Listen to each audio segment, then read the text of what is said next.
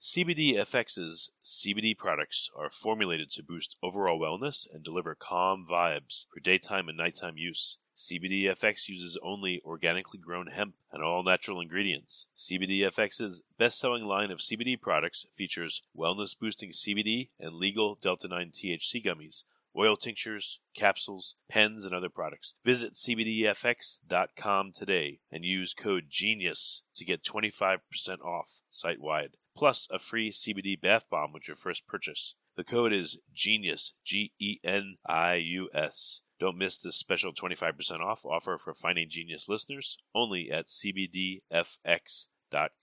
Offer expires August 31st, 2023. Feel the difference with CBDFX. Forget frequently asked questions. Common sense, common knowledge, or Google. How about advice from a real genius? 95% of people in any profession are good enough to be qualified and licensed. 5% Go above and beyond. they become very good at what they do, but only 0.1%. are real geniuses. Richard Jacobs has made it his life's mission to find them for you. He hunts down and interviews geniuses in every field sleep science, cancer, stem cells, ketogenic diets, and more. Here come the geniuses. This is the Finding Genius Podcast. With Richard Jacobs. Hello, this is Richard Jacobs with the Finding Genius podcast, now part of the Finding Genius Foundation. My guest today is Daniel Malone. He's a founder and content creator at Malone Financial. Uh, so we're going to talk about uh, his work and his YouTube channel. So, Daniel, welcome. Thanks for having me, Richard. Yeah, tell me first a bit about your background. How did you get into finances? And then I want to ask you about your current work today. Yeah, it's actually it's a bit of a weird one. So when I was leaving school and kind of trying to pick university courses to study, I actually had previously no experience with business or finance, and I was kind of looking for for something that was kind of broad, fit into in, in college. I did a I did a business degree at undergraduate level because, as I said, it was broad. I then specialized in finance and accountancy. Ended up doing a master's in accountancy then after after college, and then I ended up working for PricewaterhouseCoopers for just under five years in the asset and wealth management division. So looking at auditing the financial statements of some of the biggest investment funds in the world, your Vanguard, your BlackRocks, etc. So yeah, worked there for about five years. Yeah, I, I during COVID, I kind of started a, a bit of a pandemic project where I started making online financial education content primarily on YouTube, but later migrated over to TikTok and Instagram and LinkedIn and things like that. So, you said you were able to review financial statements from the world's biggest companies. What insights can you talk about from reviewing those? Any unexpected things you saw? Yeah, I mean, I suppose uh, the big thing for me really was again, I was kind of based in the investment funds division. So I'm looking at mutual funds, pension funds, ETFs, things like that. I suppose the big thing for me was really just seeing the complexity under the hood and the various different types of investments that can exist within pensions and, and mutual funds and things like that. Um, I think when you talk about the investing world in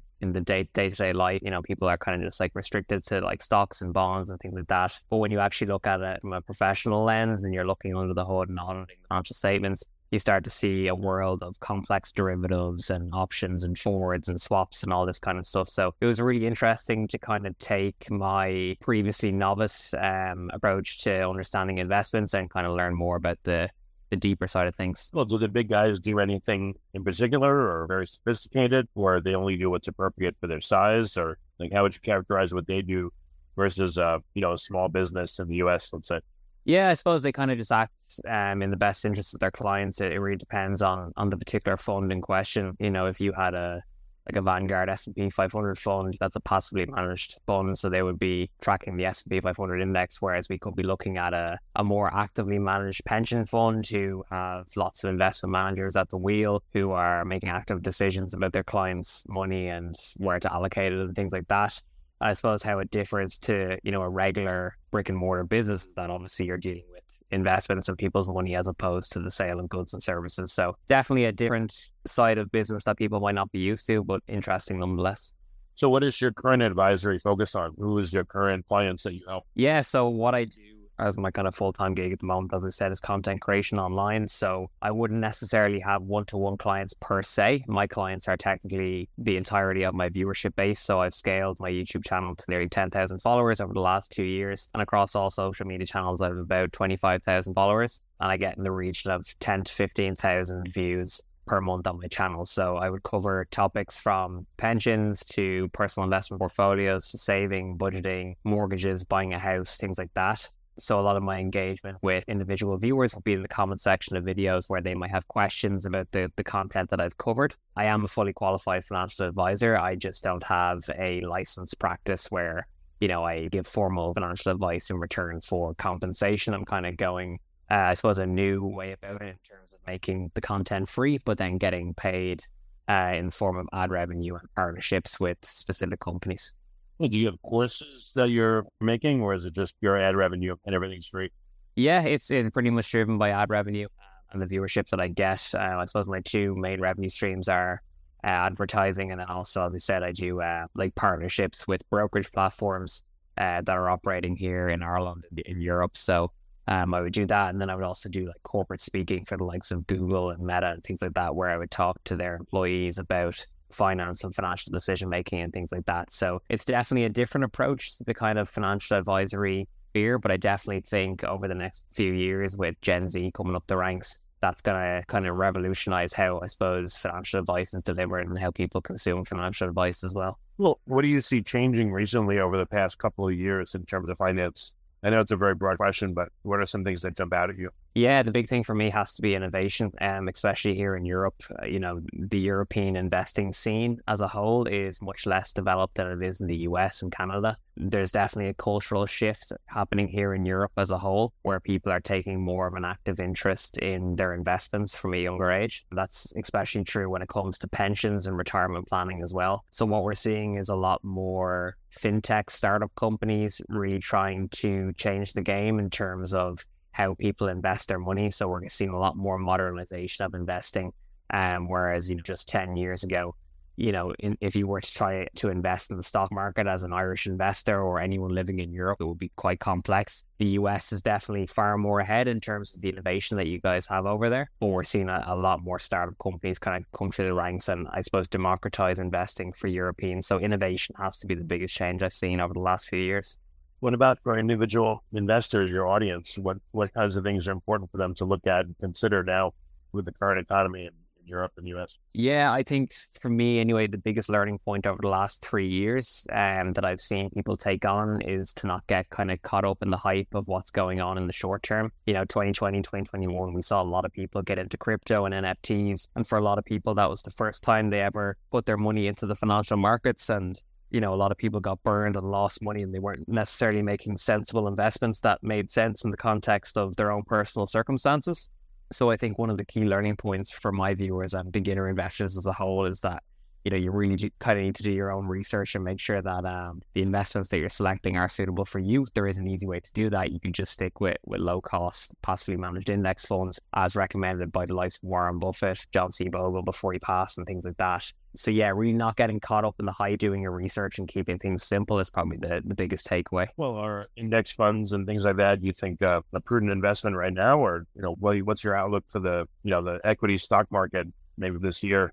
Yeah, of course. I think the the beauty of, of my investment approach and, and many others is that I'm a long term investor. So I, I really my investment horizon is no less than ten to fifteen years. So I try not to get overly concerned about what's happening in the short term. I think it's very difficult to predict, you know, accurately what way the stock market is going to go in the short term. But for index fund investors, we don't really care because you know your investments are so diversified. Even if you're in an S and P 500 fund, you're you're diversified across the top 500 companies in the US, but you can equally be in an all world index fund or European index fund. So I definitely think, you know, how the Federal Reserve, the European Central Bank and the Bank of England, you know, react to, to changing inflation data and how that affects interest rates is obviously going to affect the valuation of equities, given the the intrinsic link between equity valuations and interest rates. But I think people the average investor doesn't really want to consider their investments on a day to day basis. They kind of want to just put their money somewhere where they know that over the long term it's going to grow quite reliably based on historical data. And I think index funds are the way to do that. So, yeah, I wouldn't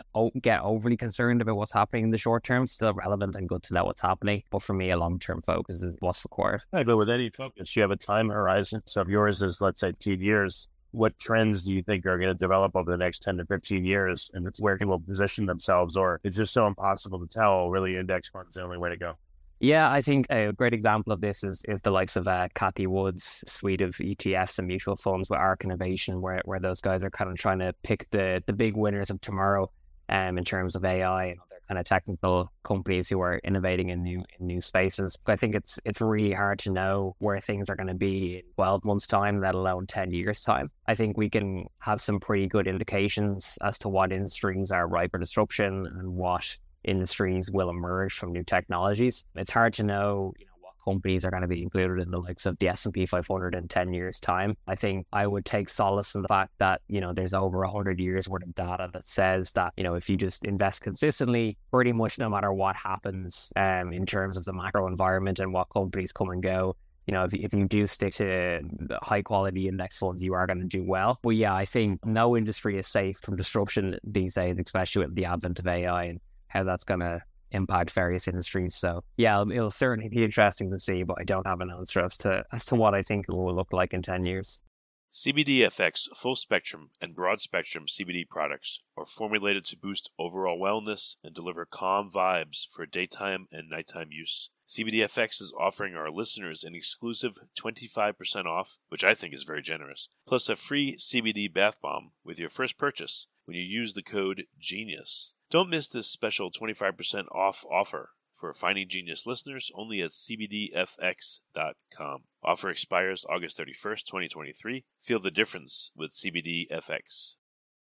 What are some of the topics that you teach on that have been very popular or well received on your channel? Yeah, I think for me, the most popular topic is probably retirement planning. I think we hear so much bad news in terms of retirement planning here in Ireland and indeed in Europe in terms of our aging population and how you know, the vast majority of Europeans aren't on track for a financially comfortable retirement and the risk of poverty and things like that. So I think I get a lot of attention in terms of how not only young people, but just people who are in their 40s, 50s, and even 60s, how they can kind of take steps to ensure that they're doing the most they can for their financial well being in retirement. So, whether that's understanding what investments to make within their pensions, to how they actually go about drawing down that money in retirement and living off of it. Yeah, retirement seems to be a really a really popular topic that I cover. Whenever I make a video on it, the viewership tends to do quite well. Well, what are some of the nuances of retirement planning that are unique to you versus maybe standard advice? Yeah, I think for me, the avoidance of lifestyle creep can't be overemphasized. So lifestyle creep is effectively where, you know, let's say you're contributing 5% of your gross salary to a pension or a retirement fund. And then over time, over 10, 15 years, you experience increases in your salary as you progress through your job or whatever you might be doing in your occupation. But instead of allocating more money to your retirement fund, you go and spend it on things that you may not need. You might increase your standard of living when you technically can't afford it and your kind of future investments get neglected. So while I think there's a lot of content around, you know, where to put your money and what to invest in and things like that, I don't think the effects of lifestyle creep are discussed as much as they should be because I feel like people tend to take a very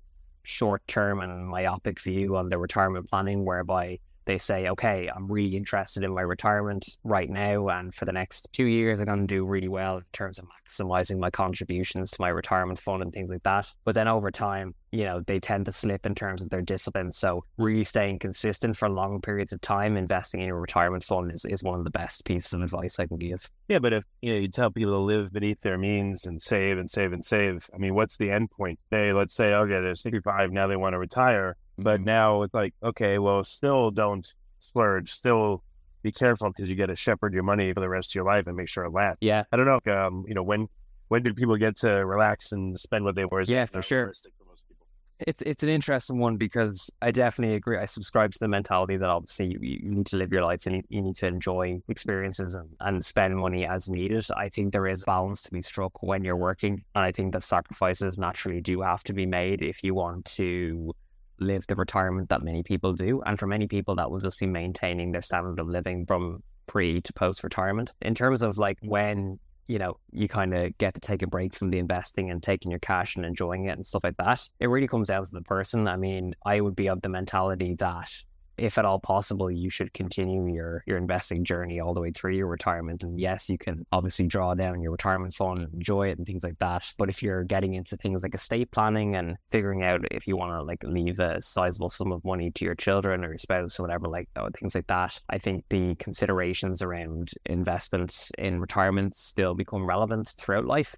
I don't think it's a case of okay, I'm going to invest until I'm 60 and then I'm done and then happy days I'm live off of my retirement fund. Because for a lot of people, if you're not invested throughout retirement, you're probably going to run out of money if you're not careful. So having it stayed invested in the stock market or wherever it might be, bonds, cash, uh, at least then you're getting some amount of growth and you can kind of maintain the value of your fund over time. Okay. Any other hot topics that you have to address or you want to address or you think is important to address on your channels? The two p- biggest pieces of advice I always give on the channel is because uh, investing is kind of the, the core topic that I cover. It, it's really the premise of the channel. People always ask me, you know, where do I start? And a lot of the time they're like, oh, you know, I have this amount of money in a bank account and I'm looking at this, this, and this. And you know, the one thing I always say is if you can maximize your investments into your retirement fund and get all the great tax benefits that obviously vary from country to country, you know, if you can maximize that, that and then after you do that, if you still have money left over, then you can kind of look into investing in ETFs, uh, index funds in your own personal retirement, you know, your own personal investment portfolio. So, you know, that's really the core piece of investing advice that I would give. In terms of other kind of hot topics, I mean, look, we could talk about that. I know housing and, and, mortgages, things like that is a very important topic on my channel, but it varies so much from country to country because the the housing market here is completely different to, to where it would be in the US or Canada or even across the water. So yeah, it, it certainly varies, but there's a lot of interesting topics there. What about for employed people or entrepreneurs, you know, solo 401Ks or or other instruments they'd have over in Europe? Are, are there many of those? Do you discuss them? Yeah, I suppose it, we're we're kind of envious of the 401k um over here in Ireland because our our retirement system is is much less developed and you have much less options than you guys do over in the states. For self-employed people, fortunately, there are some good tax advantages associated with retirement funding. For example, over here, you can contribute a lot of money out of your business into your pension fund for the benefit of the business owner, and you can pretty much avoid paying tax that way. Obviously, the drawback is that once the money goes into the pension, it can't be accessed until at least age 50, but it allows the entrepreneur to avoid any kind of income taxes or corporate taxes that they may have to pay on the money um, by contributing to a pension. So that's definitely a, a positive that exists over here. But yeah, pensions are definitely an important vehicle for, for self employed and, and entrepreneurs. I think as well, you know, the, the, actual tax benefits and correctly structuring your company as an entrepreneur is something that I get asked about quite a lot because you have a lot of people who will get involved in a, in a co founding or founding position um, they'll do quite well in the business and then they'll go to exit and then they'll realize, oh, I didn't set up the company correctly or I didn't do the most tax efficient structure and then they'll end up with a nice large tax bill at the end. So yeah, it's uh, kind of trying to traverse the waters of entrepreneurship in the most tax efficient way possible is uh, also an interesting topic. All right, well, very good. Uh, Daniel, uh, what's the name of your channel? Where can people find out more about your work, your channel? Where can they find you? Yeah, so I'm just at Malone Financial everywhere. YouTube, TikTok, Instagram, LinkedIn, uh, Facebook as well. Um, as I said on YouTube, I do primarily long form content, and then on TikTok, Instagram, LinkedIn, I would do short form content. So kind of your thirty to sixty second bite sized information. So yeah, if if anyone out there is, is looking for some primarily European focused financial discussions, then check me out. Um, I do tend to make some US based content, but not a whole lot because there's a lot of great guys over there doing that already. So yeah, I try to cater to my European audience. Okay. Well, very good. Daniel, thank you so much for coming on the podcast. I appreciate it. Thanks, Richard. Remember, before you go, check out CBDFX.com for the best in organic, all natural CBD products, both for you and your pets. Boost your wellness today and get 25% off your first order, plus get a free CBD bath bomb when you use code GENIUS at checkout. That's code G E N I U S. Don't miss this special 25% off offer for Finding Genius listeners only at CBDFX.com. Offer expires August 31st, 2023. Feel the difference with CBDFX. If you like this podcast, please click the link in the description to subscribe and review us on iTunes. You've been listening to the Finding Genius podcast with Richard Jacobs. If you like what you hear, be sure to review and subscribe to the Finding Genius podcast on iTunes or wherever you listen to podcasts. And want to be smarter than everybody else? Become a premium member at findinggeniuspodcast.com. This podcast is for information only. No advice of any kind is being given. Any action you take or don't take as a result of listening is your sole responsibility. Consult professionals when advice is needed.